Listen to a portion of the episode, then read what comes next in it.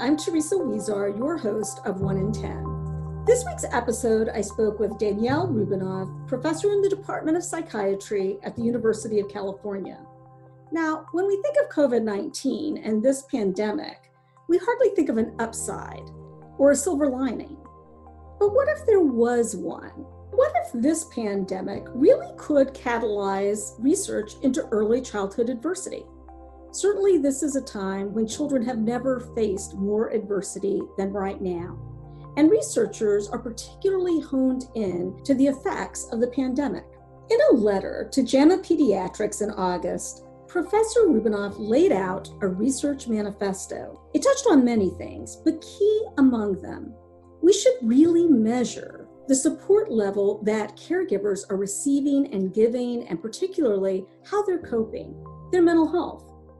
And also, how does resiliency get measured and promoted so that we can make sure as future adversity arises, we know how to help kids build resiliency?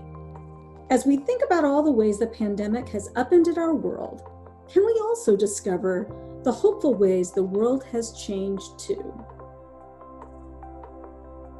So, as you know, I um, saw your is it a letter a um yeah, yeah. and you know one of the things that uh, i thought about it when i read it it was a little bit like a research manifesto which i loved you know really giving some great advice about that. And i'm just wondering how did you begin to think about sort of the intersection between the pandemic and aces and i'm going to stop you right there even before you start to say some of our listeners may not be as familiar with aces can you just briefly describe what they are and their impact, and then talk about how you thought the pandemic might influence, impact, or affect them. Absolutely. So, ACEs refer to adverse childhood experiences, which are traumatic or stressful events that children and families may experience um, specific to the, the childhood period. So, really anything prior to the age of 18. And they can include such experiences as um, exposure to childhood maltreatment or abuse, um, having a parent who is incarcerated or or has a mental illness, exposure to domestic violence. So, really, a, a, a wide variety of uh, traumatic, stressful experiences that children might have during those, those formative years of life. And one of the things that really got me thinking about that question of the intersection of ACEs and the pandemic is really thinking about this pandemic ha- has ubiquitous effects for all of us in a way that's really unprecedented. It would be challenging to find anybody who hasn't said that their life has been disrupted in one way or another. But it really got me thinking to the ways in which um, children and families who are already going through stressful experiences, who already have a, a history of adversity and have and have had to um, navigate challenges in their daily lives, how they may be uniquely impacted by the added stressors of this pandemic in ways that other individuals, perhaps without that history of ACEs, might might not be. Could you just give like one example of what that might look like? Absolutely. For example, we know that children who, who have had difficult early life experiences they um, oftentimes are not afforded the same sort of educational resources that other children may be. And obviously for, for, for many children almost all children this pandemic has disrupted their access to educational resources but those who are reared in environments with um, access to higher quality education may have the tools and technology for remote learning but that might not be available to children who are in more disadvantaged environments whose educational experiences may be much more disrupted than other families. Sure. You have families that are already vulnerable, and in many cases, they've experienced a job loss or other tremendous financial pressure, and the way in which that sort of can build a pressure cooker environment within the home is something that we think about a lot. And it's still a factor, you know, within the pandemic when you think about 30 million people being unemployed right now. And I think that it's wise for all of us to be thinking about the way in which if a child or family's been struggling, you know, this is only exacerbating that. I think we could go down almost every ACE and talk about the way the stressors have been amplified. But I'm also wondering about the pandemic's effect on resiliency factors and what are you seeing there? Oh, that's such a great question. And I love that you asked that question because one thing that I've thought a lot about is our tendency during this pandemic to measure and focus on the negative consequences. And I certainly believe that that is absolutely necessary. We need to understand the consequences that this pandemic has on children and families. So I certainly don't want to disregard research uh, in that realm, but I, I, think oftentimes we tend to focus on those negative consequences w- with less attention to some of the, the positive um, resilience promoting factors that are also helping individuals navigate these challenges. I'm focusing in my own research and, and hearing colleagues also focusing on um, the various factors that we know to be resilience promoting. And so for children, one of those in particular that has shown through research to be one of the, the most significant is the positive supportive relationship with the primary caregiver or parent. So we're certainly um, spending a lot of time and attention trying to understand and measure that. Other types of um, strong relationships with other important individuals, whether that be um, other family members, teachers, um, uh, other supports in the environment are, are, certainly resilience promoting. For many families, that might also be religious or spiritual practices that promote resilience. And so, those are, are certainly some of the things that we think about trying to, to measure during this pandemic, um, as well as practical instrumental support for parents in particular. Um, do you have support from your job or employer to take time off when you need to uh, do you have access to food if you're if you're food insecure um, for this pandemic in particular um, what is your ability to social distance and and engage in the types of hygiene practices that we know are important for uh, keeping families safe you know, it's interesting because when you're talking, I'm thinking about it operates at so many levels. You know, it's the the level of our basic needs being met, right? And then there's the piece of it that's about whether relationships are really strong and being strengthened. And then there's the piece of it that's more policy, right? It's operating at kind of a institutional or even larger uh, policy mechanism. One of the things when you were talking about the importance of school and teachers, though, to, to chat about that for a minute, we had uh, Sherry Hamby on our podcast, I don't know, a few months ago, and she was talking about poly strengths and her own research about the importance, the critical importance, really, that a positive relationship with a teacher and the school experience as a whole can really have on a kid who otherwise is really, really struggling. And it can, you know, really alter outcomes. And if we think about, you know, our own lives, we can think about very important teachers to us. You know, what are you anticipating or tracking or thinking about in terms of how that has changed now? Now that that interaction in many cases has moved to a virtual environment. One of the things that myself and colleagues and, and i know people at other academic institutions are really trying to understand and measure children's remote learning experiences during this time. So again really getting down into the very the very weeds do families have access to high speed wi-fi which is often necessary when you're engaging in more intensive um, you know video based activities. Um, how much time are they spending in educational activities? How much time are parents able to support their children? Because for for many children it's not the case that they just can you know sit in front of a, a computer screen unsupervised and attend school. So um, really trying to understand the, the details of those remote learning experiences so that over time as we uh, measure different facets of children's development and their educational attainment, we understand um, what they went through during this time.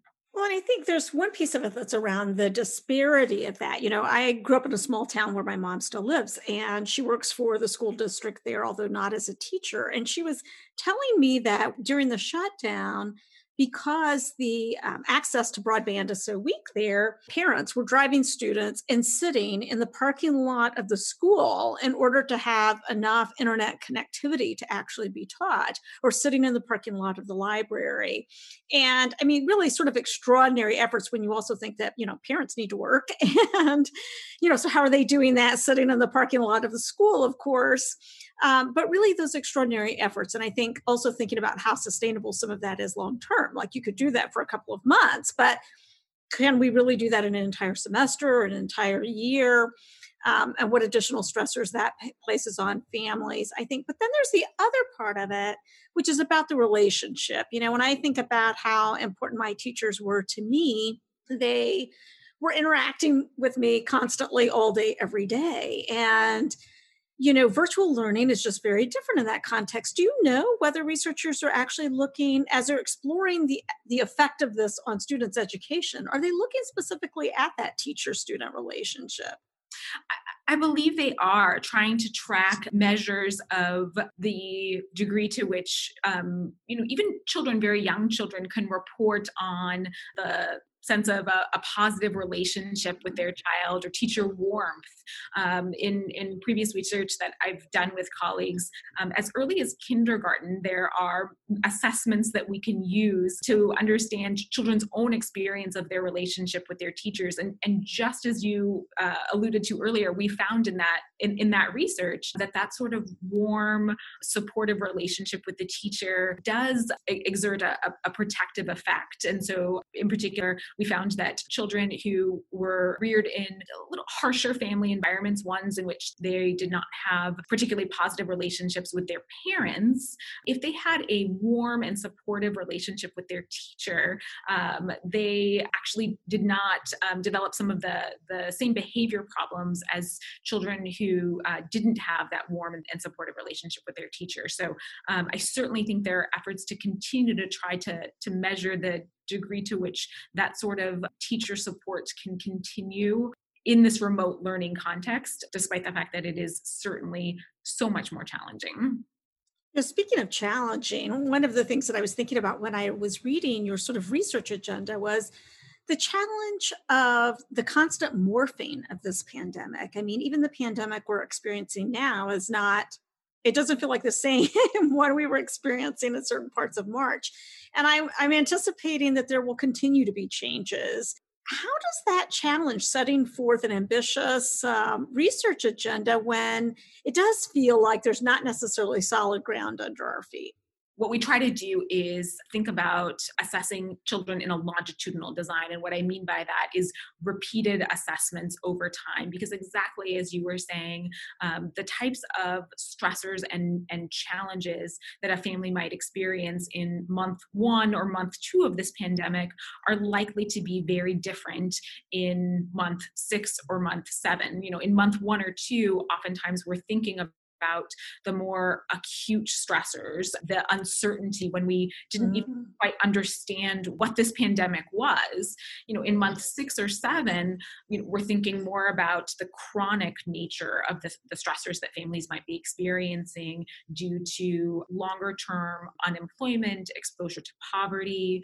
Um, we know that parent mental health concerns are significantly higher right now. And of course, parent mental health is, is such such a robust influence on children's mental health that, that that's something that we're we're also thinking about trying to to measure over time and, and repeatedly to understand how that changes as the shape of the pandemic changes.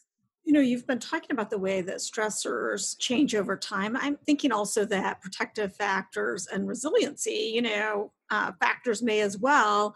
You noted that resiliency factors and protective factors are just not really studied as well as certain other things. And I'm just wondering, why do you think that is? Why do you think it just has not had quite the investment yet? Because it's so critically important. Yes, it's such a great question, and certainly one I've I've pondered on several occasions. In some ways, um, I think there is an an effort at least early on to try to identify the problem. If we if we know the, the the prevalence rate of something that is what helps us understand where to focus our our efforts in, in terms of both public health and policy so in that way a lot of energy is put on you know documenting uh, rates of exposure to adversity rates of, of children's behavior problems and, and then understanding the factors that contribute to those things as a means for identifying intervention and prevention efforts. And I think just with that focus of, okay, if we document the problem so we understand where to put our efforts, sometimes the focus on the, the resilience just gets a little bit, it gets a little bit lost. Mm, mm the other thing that sometimes happens is um, there, there can be a tendency, for example, if we are measuring an outcome like parent depression, sometimes there can be a tendency to think if we have these rates of depression, great, it's excellent that we know that. And then we also know um, how many individuals don't experience depression. And there can be a tendency there to equate the absence of depression with a positive outcome, life satisfaction, optimism, things like that. But that's not necessarily the case. It's not necessarily the case that the absence of depression is something good. It might be but um, but we we actually do need to measure those positive outcomes and protective factors and not infer that the absence of something negative is something positive.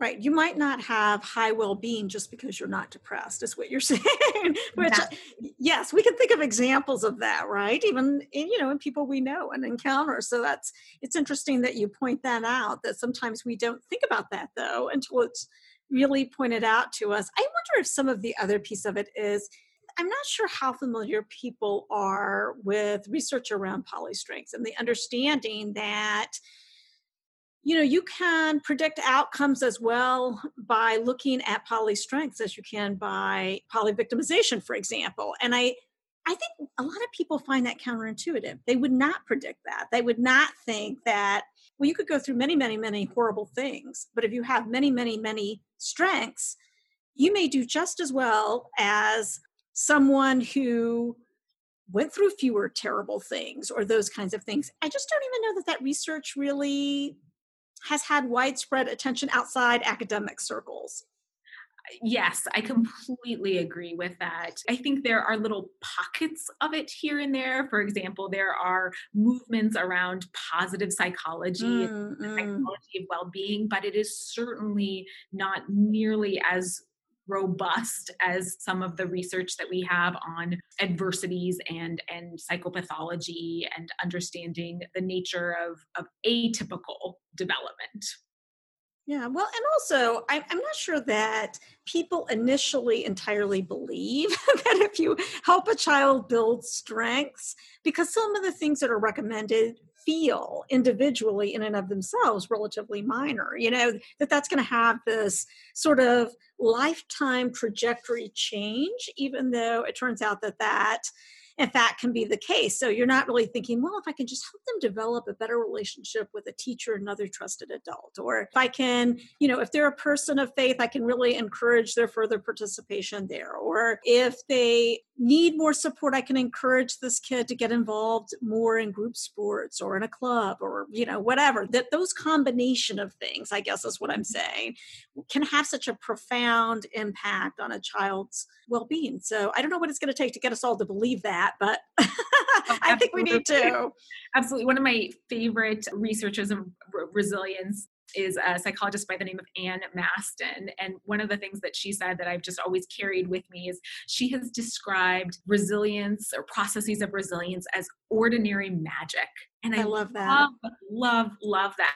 And the reason I love that is because it really is magical when you think about the ways in which we are able to overcome these sometimes mm. really significant adversities really mm-hmm. significant traumas it's those processes are, are pretty magical but at the same time that specifier of ordinary in that she really captures that we're doing these things on a day-to-day basis and exactly as you described sometimes it doesn't mean that they are these really significant or time consuming efforts. Sometimes it's that one special relationship with the teacher. It's um, the evening routine that a family has of sitting around a dinner table.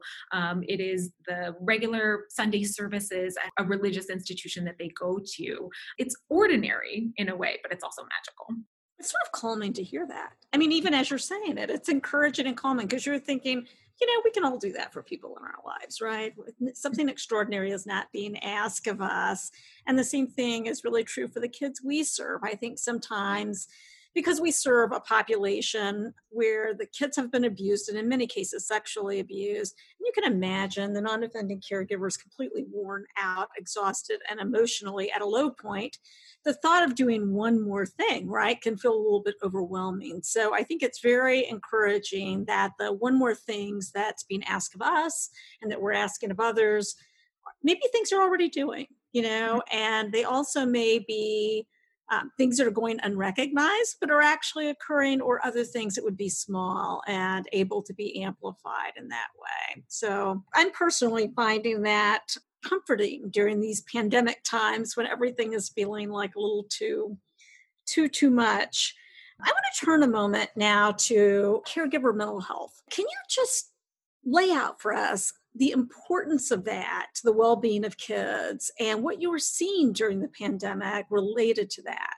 The early emerging research is certainly suggesting that rates of um, mental health issues are rising quite a bit depression anxiety among the general adult population. But we know that um, about two-thirds of the, the adult population with mental health problems are also parents. And certainly i think parents are under a particular amount of stress and, and perhaps uh, developing symptoms of depression and anxiety related to all of those reasons that we were just discussing the, the difficulties of um, trying to manage remote learning for their child. They're trying to perhaps juggle their own full-time job while trying to also be their, their children's teacher. So you're certainly seeing those elevated rates of, of mental health issues among parents.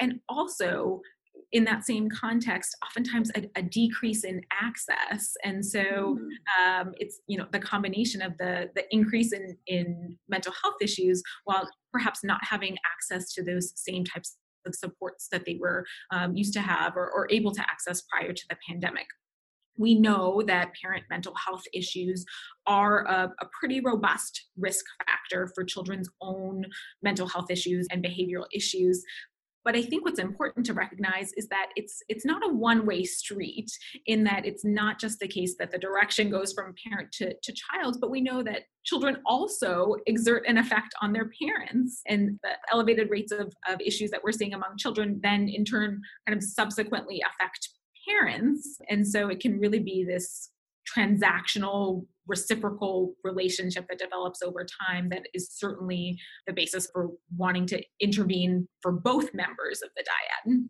You know, I noticed in looking at your list of research publications that you've done a lot of work on maternal depression in particular. Where did that interest come from? It came actually from um, experiences that I had as a as a graduate student working on a study of postpartum depression among uh, lower income Mexican American women who, because of um, their ethnic minority status and because of chronic poverty, are at elevated risk of developing depression during that early postpartum period at the same time so within the context of that study we were actually doing home visits with these women. We were going into their their homes their their living environments and interviewing them and um, observing the way that they interacted with their children. And while we certainly saw uh, a variety of risk factors and um, some negative outcomes that we know to be associated with maternal depression, it was also the case that among these women, we were seeing a lot of resilience and positive protective mm-hmm. factors, particularly related to their cultural context and the, the, the strength that they, they drew from their cultural beliefs and their, their family relationships. So it was from that experience that I, I really became interested in maternal depression as um, a, a specific source of, of risk that children may be exposed to um, during the early years of life, but one that I was also interested in understanding um, what are the resilience promoting factors that are protective when children are exposed to maternal depression. What did you find? Um, great question. we are certainly we're we're certainly still studying that, um, but I would say a few things. Uh, one is that you know in many of these families there was a supportive relationship um, with a partner. And that supportive relationship with a partner was not only protective for mom um, in her her own adjustment following the birth of the child but it also tended to reduce the risk of negative outcomes among children who were exposed to to maternal depression. So it involved um, supportive partner was um, resilience promoting for both members of the, the dyad so interesting. I also noticed that some of your research interests, including currently, seem to involve the relationship between moms and toddlers those first first early years. You know again you could have picked any age right? Moms are important our whole life long. Um, but why did you pick those very earliest years? Mm-hmm. I, I, really became interested in those early toddlerhood years for a couple of reasons. One is because while a lot of research has focused on postpartum depression and understanding women's experience, kind of specific to that first year after the birth of the child, um, there's some compelling research that's showing that risk for maternal depression also tends to be elevated during those toddlerhood and early preschool period. And I think there are a number of, of theories around why that may be occurring.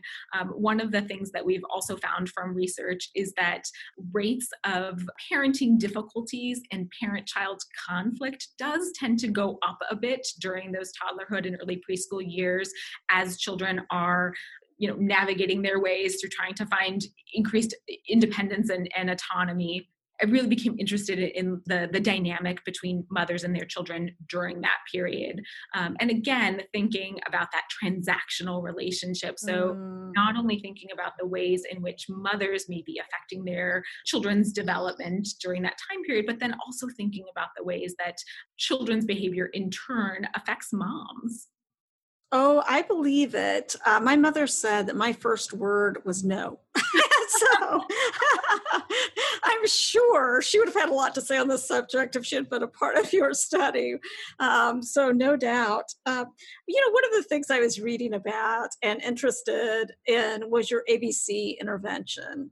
And I know you're in the middle of this this project, and so you know maybe you can't uh, talk about certain aspects of it, but whatever you can. I'm just, I think partially because it did involve moms and kids. And also, it seemed like there was a telehealth component of that, um, which I think is just so fascinating. We're uh, right now have so many sort of telehealth related experiments going on around the country that when I saw that, I thought, I've got to ask about that. So, what is it and what are you finding? Absolutely. So, ABC stands for Attachment and Biobehavioral Catch Up, and it is a 10 uh, week home visiting intervention that was originally developed by Mary Dozier at the University of Delaware. And there have been a variety of uh, amazing research studies demonstrating the ways in which this um, program, which really focuses on the dynamic between parents and children and improving the parent child relationship during the, the, the toddlerhood and preschool years can be beneficial and, and helpful to families. So in, in this particular study pre-pandemic uh, we were actually doing those home visits so we were going into the homes and working with um, mothers and their children and of course like so many other researchers in this space um, because of the pandemic we had to very quickly shift and it was actually you know an, an interesting uh, kind of dilemma whether to pause the research altogether mm. or to try to adapt this program which has always been done in a home visiting model. It has never been done in any telehealth con- or any other context.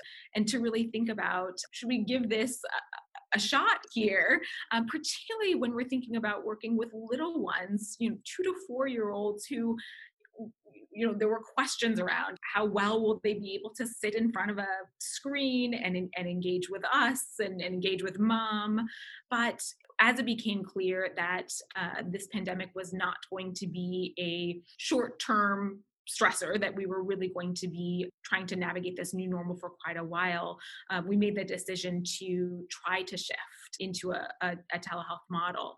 And I will say that we have been pleasantly surprised by how well it's gone. We certainly don't have um, enough findings to be able to say that the effects of the, the telehealth version of the intervention are the exact same or, or, or comparable to the to the home um, visiting version, but the preliminary results do suggest that we are able to deliver this intervention with the same level of quality and competence in a telehealth model than as compared to the home visiting model you just love when you are surprised by something like that. It's just great. You're like, oh my God, who would have thought? Right. And, you know in in chatting with other individuals in the home visiting space you know i've heard many of them say you know kind of this idea of a, of a silver lining to this pandemic that this has really pushed the the home visiting model ahead by 10 years maybe more because there there was discussion about trying to deliver some of these home visiting interventions by telehealth pre-pandemic but it was really just some kind of initial discussions. And and as people were reflecting on where we are now they were really thinking gosh you know i think otherwise it would have taken us 10 plus years to consider doing these interventions by telehealth. And suddenly here we are and we're making it work and we're collecting research to understand the effects but now we have the potential to reach families we may not otherwise ever be able to reach if we were only doing home visiting I just love it. You know, it's so interesting to hear you talk about that because it so mirrors our experience with telemental health services. And, you know, our field we had some pilot projects out there prior to the pandemic, and then overnight, every CAC had to become capable of delivering mental health care virtually, and they did. And the studies so far are really showing that it's as clinically effective and that family engagement rates are actually higher. So, you know, who knew? It's, uh, as you say, it is a silver lining of this whole horror show is that it's really forced us to innovate. And I think that's going to have some long term benefits for families.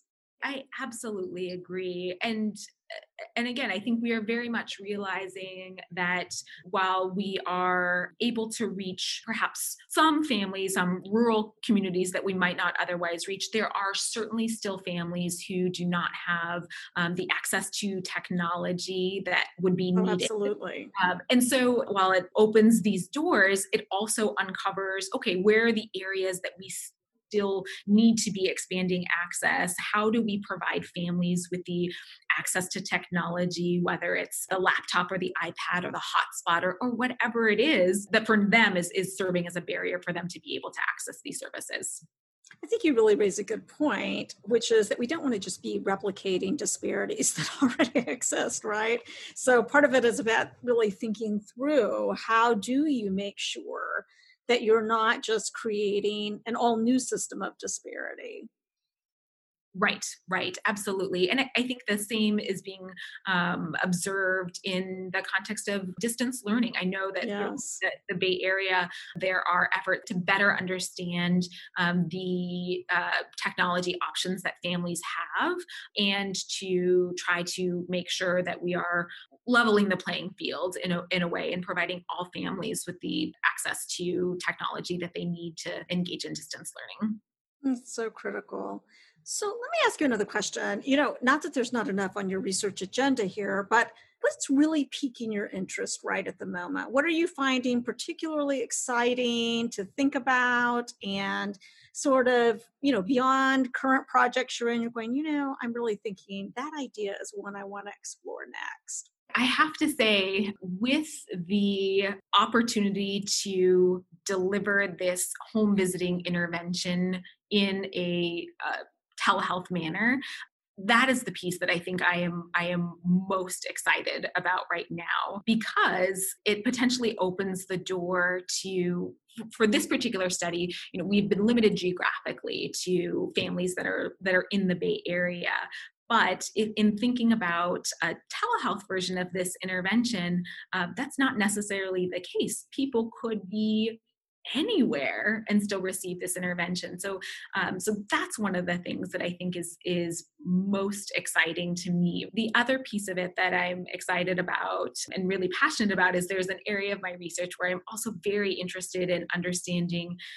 the um, the kind of biological mechanisms that underlie the relation between adversity exposure and children's development. So, that idea that these stressful experiences can get under people's skin in a way that affects their physical and mental health. There are um, a variety of, of studies, um, my own and, and colleagues, um, that are really working to understand the biological implications of this type of adversity exposure and also um, the ways in which our biology might be working as a protective or resilience promoting factor. So those areas of research i think are very very exciting. Well we'll stay tuned for more on that. And you know when you published this research agenda you know your primary audience was other researchers right? And so it was served in a lot of ways as an invitation to colleagues to come forward and do that. I'm wondering if you were to think about